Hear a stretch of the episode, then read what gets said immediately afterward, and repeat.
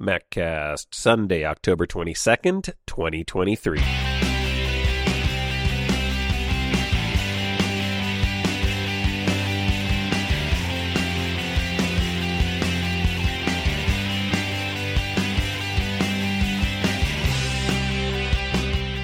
Hey, Mac Geeks, it's time for your MacCast, the show for Mac Geeks by Mac Geeks. I'm Adam, and this is the show where we discuss all things Macintosh. How you doing? Welcome back to the MacCast. Glad to be back here with you for another week of hints, tips, tricks, and all the goings-ons in the Apple and Mac community. How are you doing?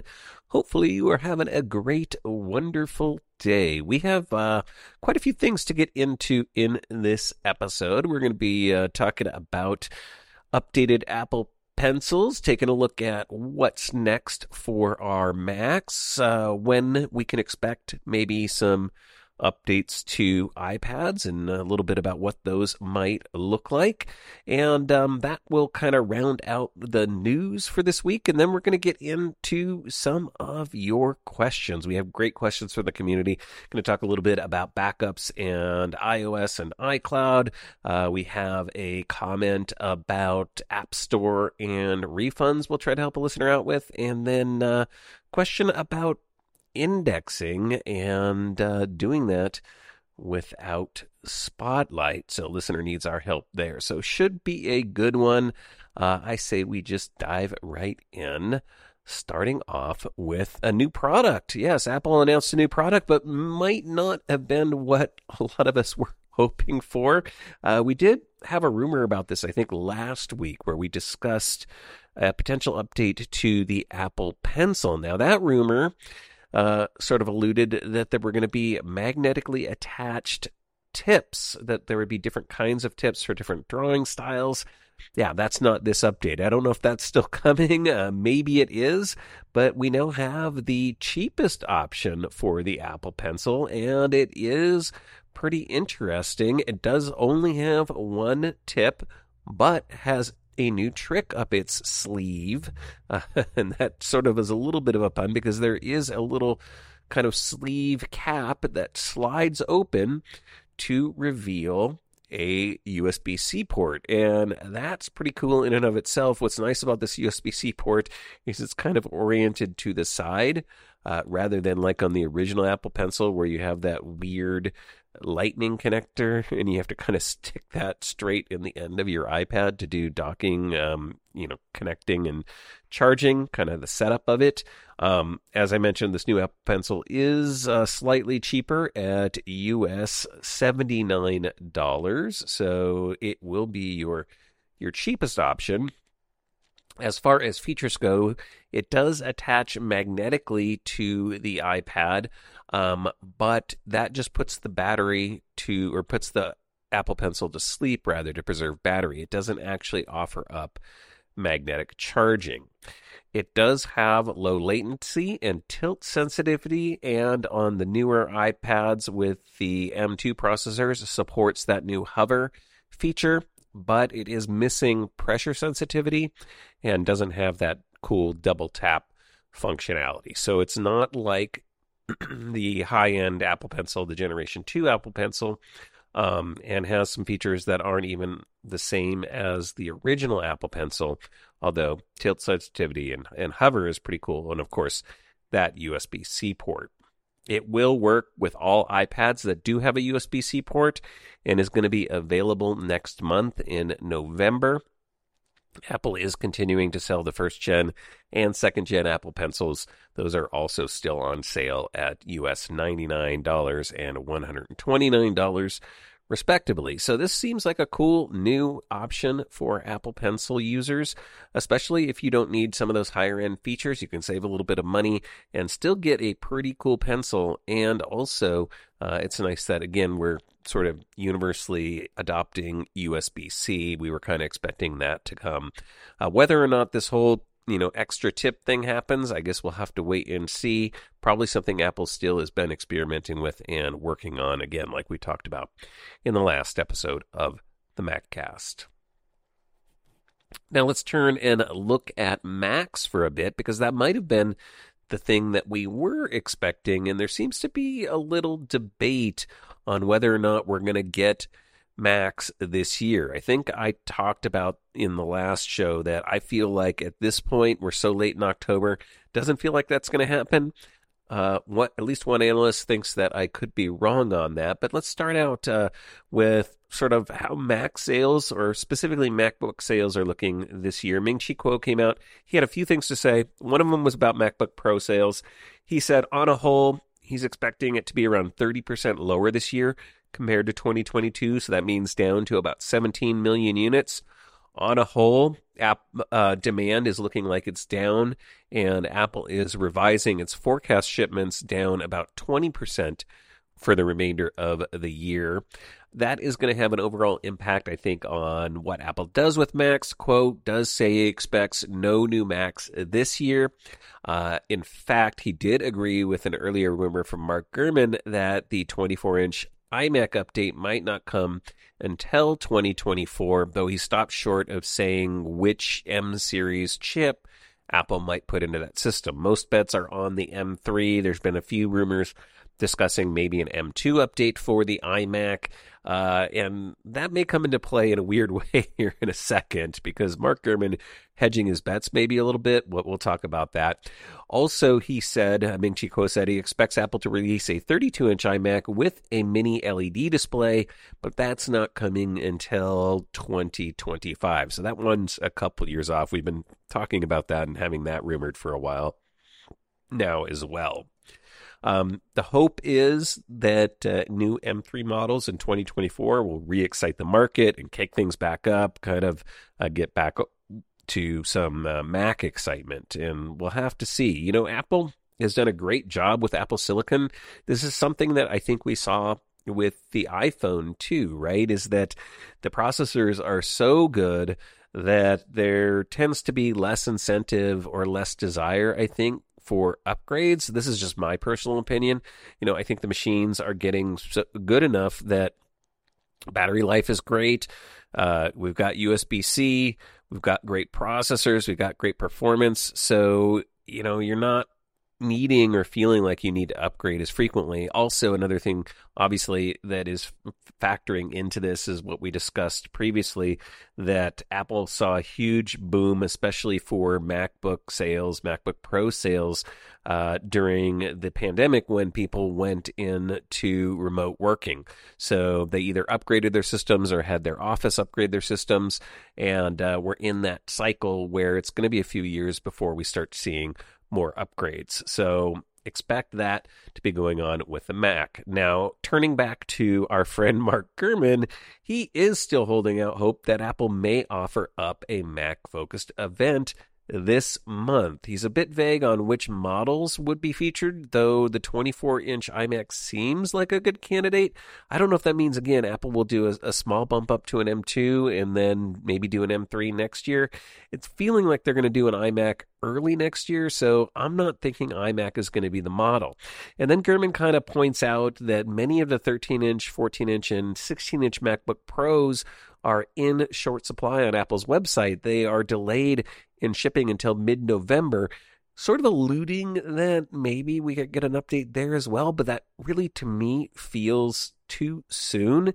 And that's why overall, to me, a the idea of some Mac updates still coming this year seems very, very unlikely. So I'm not putting a lot of stock into this, but Gurman does think it's possible, and he's pretty good on the pulse of what's going on in uh, in the Apple community. So you know, I take what he says with a little bit of truth. He's hearing something. He pegs the date around Monday, October 30th, or Tuesday, the 31st, which again feels like kind of odd dates. But we'll have to wait and see. Maybe it comes true and Apple does announce a few things. I guess I could see a world where they announce a 24 inch iMac this year and uh, don't start shipping or selling them until early next year. That'd be a little bit of a wait and a little bit of a tease. Uh, you know, not typical Apple style, but maybe they want to kind of get people excited about what's coming. Who who knows? We'll, we'll find out, I guess, if they do send out some invites. If they are, they'd be, I would imagine, coming this week. So, last thing he said was that an iPad Air or MacBook Air update rather won't be coming until next year. And he also kind of confirmed that rumor about a 32 inch iMac, saying that would happen, in his estimation, late 2024 or in 2025. So, you know, the latter date agreeing with what Ming Chi Kuo said.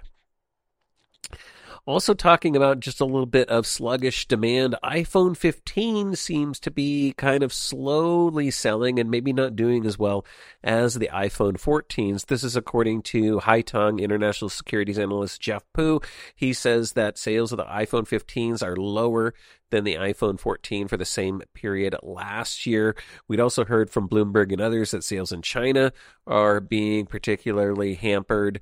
Uh, they've got a lot of competition from Chinese smartphones, and just, you know, the iPhone 15s are just not selling through as well as previous models. Uh, for his part, Pu claims the poor design of the A17 Pro chip as being partially responsible for overheating issues uh, that we had been hearing about and Apple addressed with that software update. Uh, that's interesting that he's saying that. Now, the reason seems to be, or is at least alluded to, that the three nanometer process that Apple is using for the chip, that manufacturing process that they that uh, Taiwan Semiconductor Manufacturing Corporation developed, TSMC, is using a process specifically developed just for Apple, known as N3B. And that was because TSMC's own process, known as N3E, was quite not quite ready yet. And so he expects Apple will use the TSMC process, the other process for A18 processors, and that will offer higher clock speeds, lower power consumption, and I would see, I, I would presume uh, better thermals than the current process that they're using. So that could be impacting iPhone sales as well. You know, they got some bad press right out of the gate. Um, but I think overall, again, I think it's just that iPhone cycle changing. As you know, I did not upgrade this year just simply by the fact that Apple really pushed all the big new features into the iPhone Pro Max which is a larger phone. I'm not really interested in a larger phone. I know a lot of people are, um, but not everybody likes a huge phone. And I'm going to personally wait till some of those features come into the Pro model. So I'm willing to wait another year. Uh, processor performance isn't, you know, ramping as greatly. GPU stuff is nice, but you know, I think overall, just not a lot of excitement in the iPhone, and that's what you typically see for a very, very mature product. So I don't think this is surprising to Apple. I don't think Apple is probably worried about it too much, but just something interesting to note that we're moving into this world where, you know, even people like myself, early adopters who are typically right on uh, new iPhones, are maybe holding back a little bit more and waiting a little bit longer to get the features and uh, iPhone designs that we want.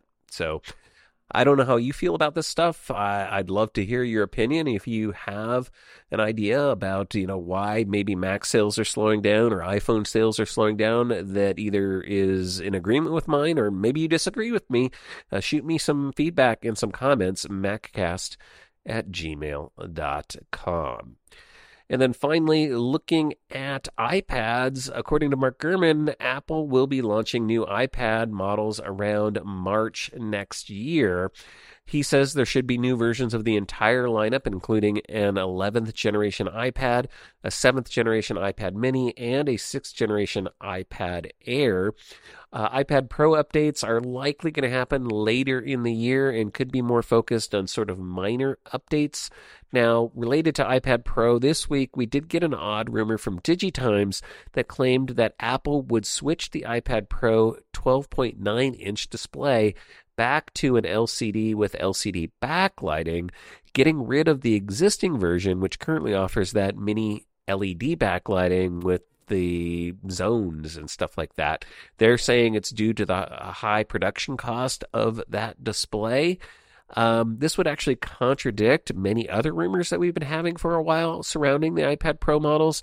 That have been saying that Apple would be looking to move to OLED panels or OLED displays next year.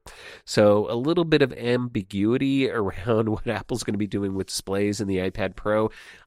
I find it very hard to believe that they would take a step backward um, from display technology, especially in their Pro line. That doesn't make a lot of sense. Maybe this could be something that's being confused with the rumors that Apple might be doing a larger iPad Air, and maybe that could be getting a uh, LCD display instead of the Pro. But we'll have to wait and see. That's going to be coming later. So do expect sometime, probably in the spring, an update to uh, the iPad lineup. Another Digitimes report is discussing future technologies that Apple might be using for iPads. They're saying that Apple has been developing a foldable iPad model.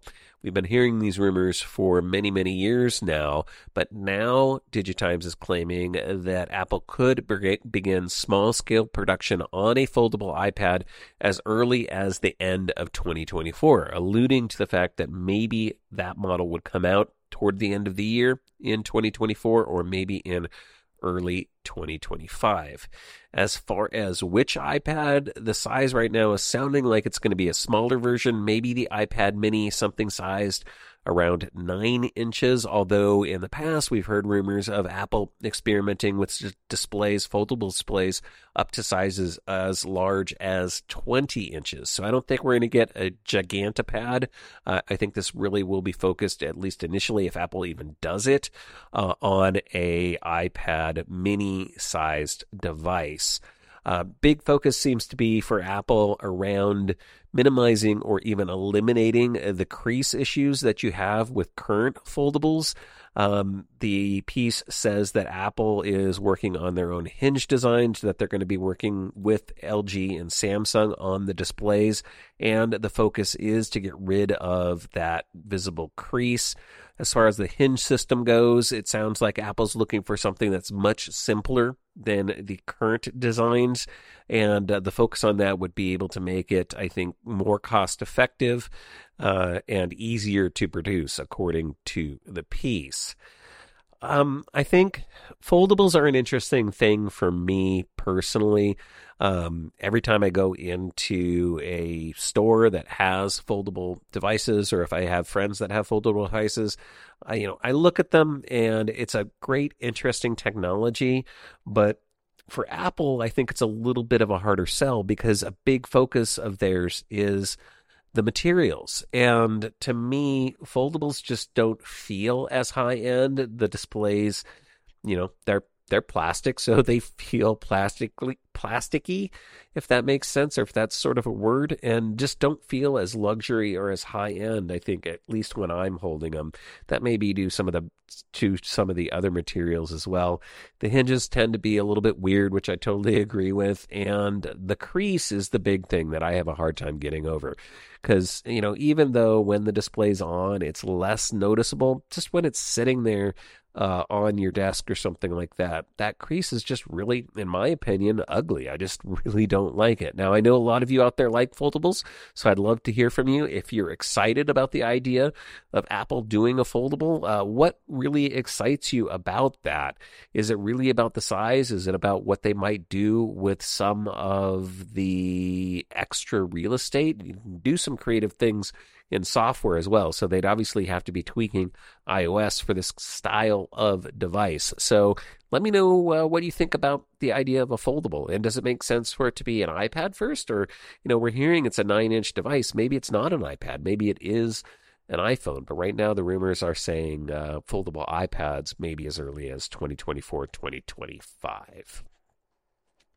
One thing that won't be coming in 2024 is new AirTags, at least according to Ming Chi Kuo. He says Apple is planning to release those or has delayed the release of those until 2025. AirTags 2. He says the devices are going to be part of a new spatial computing computing ecosystem that Apple has been developing, something that's going to integrate and work alongside Apple's Vision Pro. So apparently, Apple has kind of a bigger vision for spatial computing, and the new AirTags are going to play a part in that in some way. He didn't go into a lot of details about what those features would be. My imagination is that AirTags would be able to be attached to different things and make those have additional functionality in the uh, the spatial computing world. Other, in other words, using the ultra wideband technology to detect how close you are to those objects to allow you to see those things, maybe through walls, that sort of stuff, and maybe interact or add additional virtual or layered functionality on top of those objects in the augmented world, which could be very, very interesting. And you could do, again, a lot of creative things with that. Um, and of course, I'm sure Apple will do some amazing things with that kind of technology. So that will be very cool to see, but probably not coming until 2025. I'm guessing maybe that's to time with the release of a lower cost Vision Apple Vision or Apple Vision Pro model. Uh, Apple maybe wanting to get a bit more adoption into that spatial computing ecosystem before they start making some companion products, things like AirTags. But again, that's just my guess on that. And then finally, a little bit of interesting HomePod news this week. An Apple prototype collector who goes by Katsuami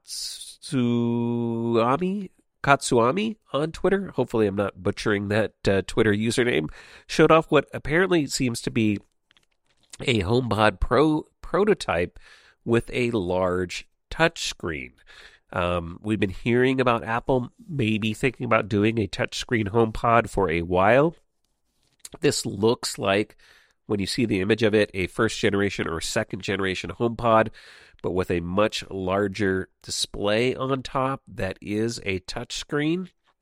This rumor was confirmed, or this prototype was confirmed by the folks over at 9 to 5 Mac, and they say the device is codenamed B720 and is in uh, active development by Apple. Uh, they say that Apple has been working on even rewriting some of the tvOS apps so that they can work on different display formats and hints are in the tvOS 17 code that Apple Music and Apple Podcasts would be developed, those apps would be developed for this new display format. There's also been hints that show uh, the display able to show some notifications like phone calls, messages, those sorts of things. That latter one is interesting to me because um, I don't know how your home pods are oriented, but you know, mine's just way over on a desk. I guess it'd be cool if you were walking up to it and maybe you want to interact with it, but I'm not so sure uh, how visual uh, notifications or messages popping up on a display that's sort of pointed at the ceiling way across the room is really super super helpful. Um, but you know, there there it is. Could be very interesting. You know, I would think that more with a touchscreen HomePod, you'd want a different style of display or a different style HomePod, something that works more like an information center in your house, more of a home hub, that sort of thing. So I would expect a different design. So it's interesting that this is the prototype that we are seeing. Um, and it has been rumored that Apple's been working on this for a long time. So I'm sure there's many, many prototypes, and this is just sort of one design uh, that did end up surfacing this week. But interesting nonetheless. Uh, I'd like to see Apple push HomePod again and Apple TV more into that home hub style device. And I think that's more interesting to me than just a HomePod with a touchscreen. But uh, that's just my opinion. Again, as always, let me know your thoughts and opinions. Shoot me an email, audio comment, maccast at gmail.com. But with that, that is going to do it for the news for this week. Before we move on, I do want to take a quick moment and thank a show sponsor, and that is SimpliSafe. You know, it's still October, but the holidays are coming up fast. Before your life goes into overdrive with the holidays, protect your home with SimpliSafe Home Security. Right now, you can get a brand new system today for 40% off. One thing I enjoy about having a SimpliSafe system is even just the small conveniences. A lot of you know I work from home. Uh, you might not know that I have a small office in my backyard, and it's often that I need to know when someone is arriving at my house so I can go out and actually greet them. As a matter of fact, that happened just this week. I needed repairs on a heater in my house, and just having the ability to know when the worker rolled up to the front of the house is really great and convenient for me. I mean, also knowing that my home is secure and protected, that is awesome as well. And it's not just me who loves SimpliSafe. Experts love SimpliSafe as well. It was named the best home security system of 2023 by U.S. News and World Report. SimpliSafe is comprehensive protection for the whole home with advanced sensors that detect break ins, fires, floods, and more. Plus, they have HD cameras for both inside and out. It's powered by 24 7 professional monitoring that costs less than $1 a day, about half the cost of a traditional home security system. And with the new 24 7 lifeguard protection and smart alarm wireless outdoor camera, monitoring agents can see and speak to intruders, helping stop crime in real time. It's powerful technology exclusively from SimpliSafe. And satisfaction is backed by SimpliSafe's money back guarantee. You can try SimpliSafe for 60 days risk free. And if you don't love it, return your system for a full re- refund. For a limited time, save 40% on any new system with a fast protect, protect plan. Just visit simplisafe.com slash MacCast. Simplisafe.com slash MacCast. There is no safe like SimpliSafe. And a big thank you to SimpliSafe for their support of the show.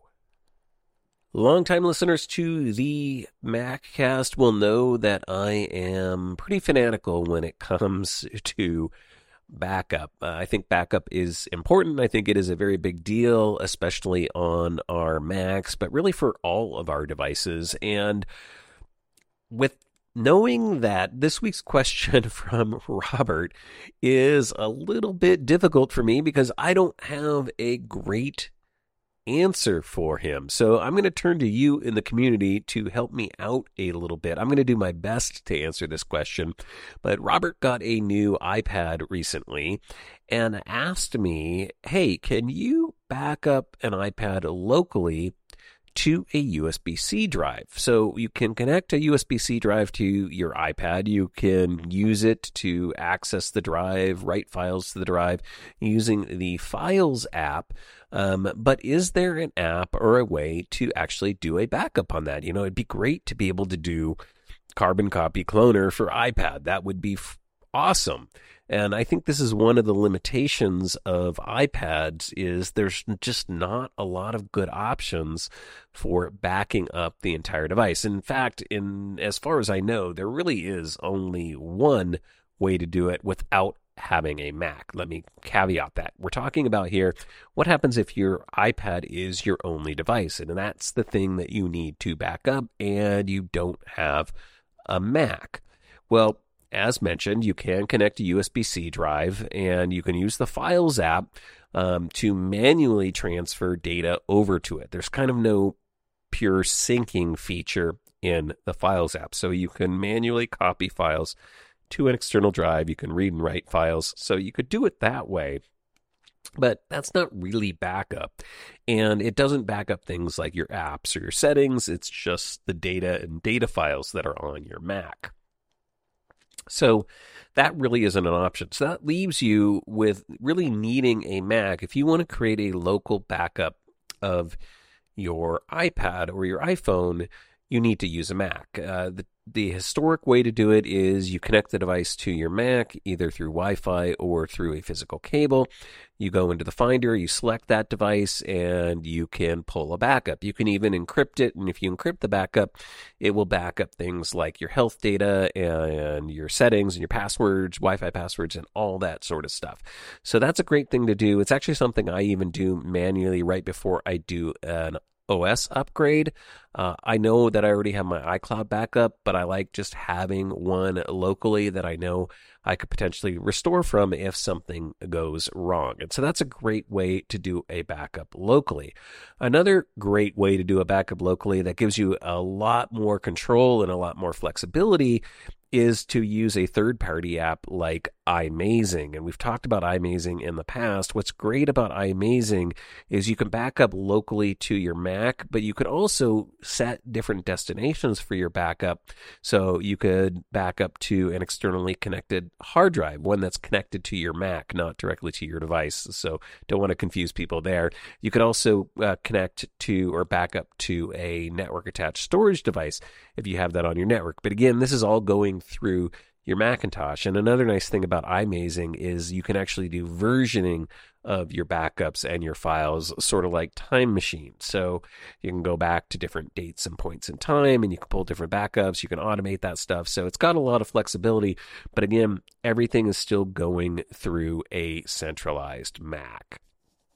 Now, I have seen apps in the App Store, and uh, you know we have devices like uh, USB C thumb drives and things like that from companies like SanDisk that come with companion apps that say they do backup, um, but really it only backs up typically specific kinds of data like photos, contacts. Um, some of them do documents and files and stuff like that. Um, but I don't, again, see those as true, like full backup solutions.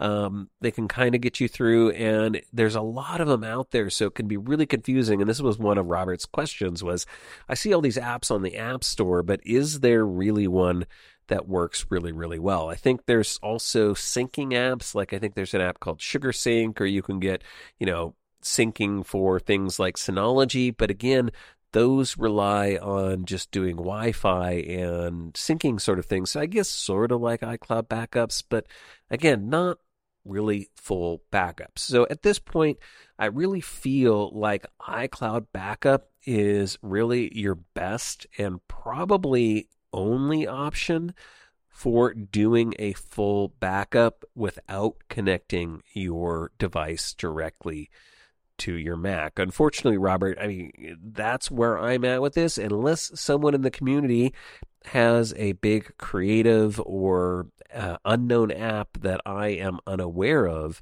and uh, that's where I turn to you. Do you have something? Are you doing something to back up iPads without iCloud and without a Mac? And if you are, what are you using for that? Share that with us. Send us your emails, your audio comments to maccast at gmail.com.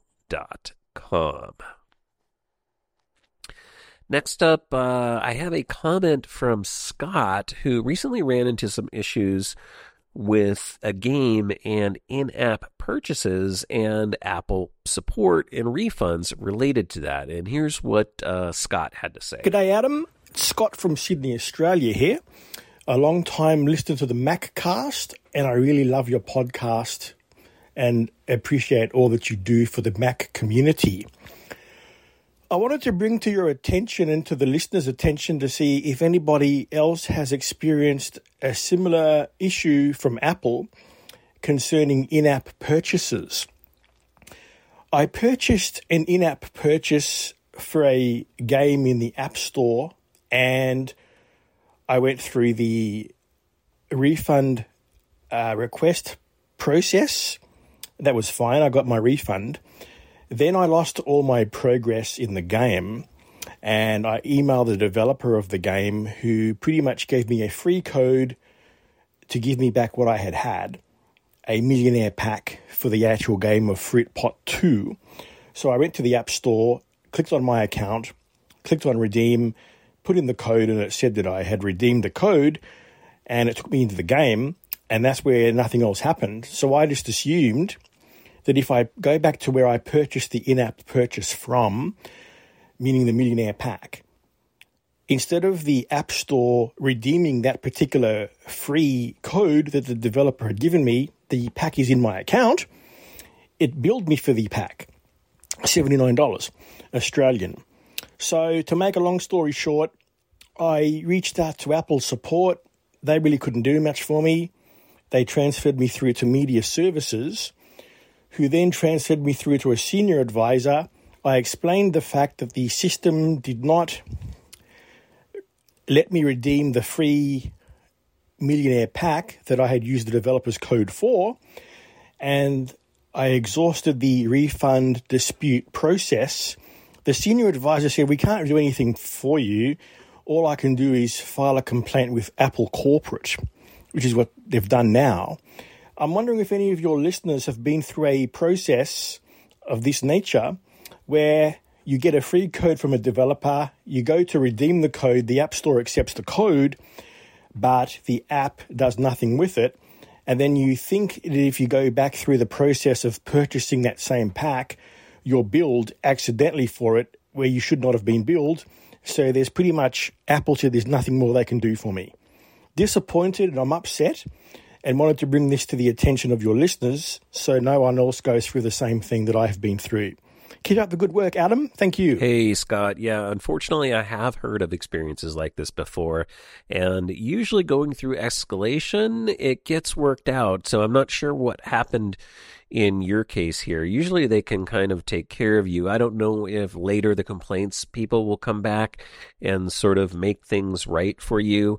Um, you know, the first tier support reps generally don't have a lot of power to override existing policies, but you mentioned that you already got escalated up and that the senior advisor uh, wouldn't help you out. Sometimes I've also had situations where Apple can't refund me, but they give me credit, at least in the Apple Store, for the value of basically what I was out. So it's surprising they didn't offer something like that. You know, maybe give you an $80 iTunes store credit that you could then use, you know, additionally later down the road to buy additional purchases and stuff like that. Sometimes they can't do a full cash refund or money back to your card or something like that. I, I don't know all of the situations that are around that, but unfortunately, I've heard this is not uh, super unusual. Hopefully, it doesn't happen to a lot of people. Um, but I think what this comes down to is more of an issue in Apple's process for redeeming codes, specifically around in app purchases. I think because it becomes very confusing and people don't really know what to do. So, the situ- like the situation you were in, you received a code from a developer. To redeem that code, you go to the App Store, but that doesn't actually do anything. It doesn't give you a, a, a download of a new app. I mean, if it if it was just the developer giving you a code for the app, that makes sense because you redeem the code and then the app downloads and it gets onto your device. But with in app purchases, it's a little bit more confusing because you don't redeem that code inside the app itself to get that in app purchase back. You actually have to log into your uh, store account, redeem the code, and then, like you said, nothing really happens. And if you go and launch the app, nothing typically happens as well. It doesn't like automatically add that content back into the app because what you have to do typically is go into that app's settings or that game's settings and find the restore purchases button. And when you hit restore purchases, then the app makes the call back out to the App Store to see what what in-app purchase content you've actually paid for and then re-downloads that and puts that back into your account. And I think that's very confusing process. A lot of people don't recognize that you need to do that. As a matter of fact, this is the same process you'd have to go through if you uh, uninstalled an app and reinstalled an app and needed to get that content back, or if you download that app onto another device or a new device, you have to use that restore purchases option to get your paid content back. And that is even for things like oftentimes subscription apps, those sorts of things that have additional paid for features that you get for the app. So again, the whole process very very confusing.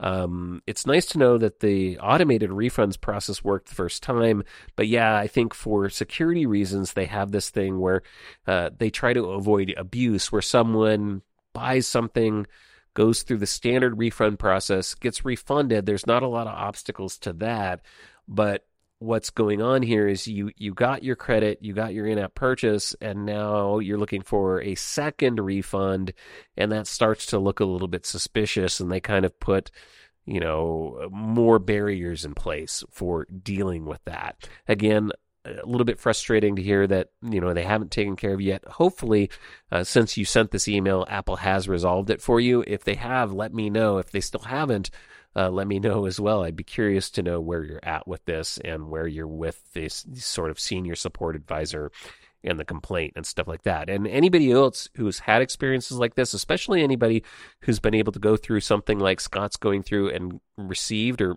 got a resolution, if you know the steps to go through to get that, share those with us, maccast at gmail.com, and we can share those with the community on a future episode. Last thing that I have for you is an interesting question from Brian relating to indexing search and external hard drives. Uh, Brian was asking about indexing apps for external hard drives. I'm assuming, Brian, um, I, I emailed you back, but I hadn't heard a response yet. I'm assuming this is for archive drives, drives that uh, you connect to your Mac. You maybe archive a bunch of content on, or maybe you have an old drive that you are sunsetting. Um, but you want to be able to still search and know what's on those drives and maybe go back and find them uh, to reconnect them. So maybe you have some archive files. You don't need those necessarily stored locally or connected locally all the time. You just want to put them off on a shelf, but you still want to be able to search for things to know, oh, okay, in drive, you know, the drive named XYZ, I have file ABC. Um, and Spotlight, of course, built into your Mac is going to index your your drives, including external drives, and it does a pretty nice job of that. It's built in, it's great, but it's not going to return results when you're doing Spotlight searches from indexed drives or Spotlight indexes for drives that are not directly connected or currently connected and mounted on your Mac. So, what we're really looking for here is some sort of index that you can create of locable, you know, that, that is local and searchable, but probably not Spotlight. And I did some poking around. It seems like back in the day, Extensis used to have this kind of product for media files. I think they still do, um, but it's typically for like large networks, corporate networks, like asset management systems and stuff like that. We have those where it'll like index it, put that index in a central location, and then you can like search that index and find files on different servers and different places, even show you previews and kind of cool stuff like that. It feels like that's the kind of app we're looking for, but something that is going to work locally on your Mac. So I did some poking around. I don't know a lot about this software, but it looks like it might do what you're looking for. It's an app called Fox Search, and I'll have a link to that in the show notes at maccast.com. Uh, it is there's there seems to be like a single user license that seems relatively affordable, around $35 US. It creates a single index of both internal and external drives. I'm assuming that it'll allow you to search those externally, although I couldn't find exact, you know, or when they're disconnected, I couldn't find exact information related to that, but it will create that index for you. Um, and the higher level professional version has some additional features, including the ability to create different indexes or multiple indexes. Um, you might need that version. That price does jump up quite a bit to $120 US. So it could get a little bit pricey depending upon the features that you need, but it does look very interesting. Um, so you might take a look at that one. The only other thing that I was able to find was other apps that offer local searching either through Spotlight that's, you know, not Spotlight search or via a a non-indexed search. And those might be helpful as well although i don't think in your particular situation but i did want to bring them up just for the community because they're they are alternatives to spotlight. And i know oftentimes people are looking for spotlight alternatives. Not everybody is a huge spotlight fan. I think it works pretty well. But there is a HoudahSpot um, which is Spotlight based, I believe, and offers some different functionality from Spotlight. So if you're not happy with Spotlight search on your Mac, you might try HoudahSpot. And again, I will have links to all of these in the show notes at maccast.com. Um, the other one that is not an indexed search uh, is from the makers of DevonThink, which is a really cool application. Um, but they have a freeware app called Easy Find. Um, so if you're looking for an alternative search on the Mac, you might also check out uh, Easy Find. And again, links to all of those will be in the show notes at maccast.com. But again, once again, I'm going to turn to you in the community to maybe offer up some recommendations for Brian in terms of an indexing app for external drives, indexing and search app for external drives. Again, I, I, think the application here is creating archive drives that you can then search when they're not connected to your Mac. So if you know of a tool like that, if you're using something like that and have a recommendation for us, send your emails and audio comments to maccast at gmail.com and we will share those on a future episode of the show. But with that, that is going to do it for this week. Uh, before I leave you, I do want to take a quick moment and thank a couple of show supporters. Bandwidth for the MacCast is provided by CacheFly. You can find them at C-A-C-H-E-F-L-Y.com. And all advertising on the MacCast is handled by Backbeat Media. They are at backbeatmedia.com. As always, I love hearing from you. If you have a comment, a question, something you'd like to hear covered on a future episode of the MacCast, you can send your emails and audio comments to maccast at gmail.com. Also, send all those recommendations and, uh, you know, follow ups for this show. I really appreciate that. If you need show notes, links to anything that I talked about on this or any other episode of the MacCast, you will find those on the website. That's at maccast.com. And finally, if you want to follow me on social media, you can find me on Twitter, X, uh, twitter.com slash maccast. You can check out the Maccast Facebook page over at facebook.com slash the Maccast or find me on Instagram, just Maccast on Instagram. But that will do it for now. Until next time, I will talk to you all again real soon.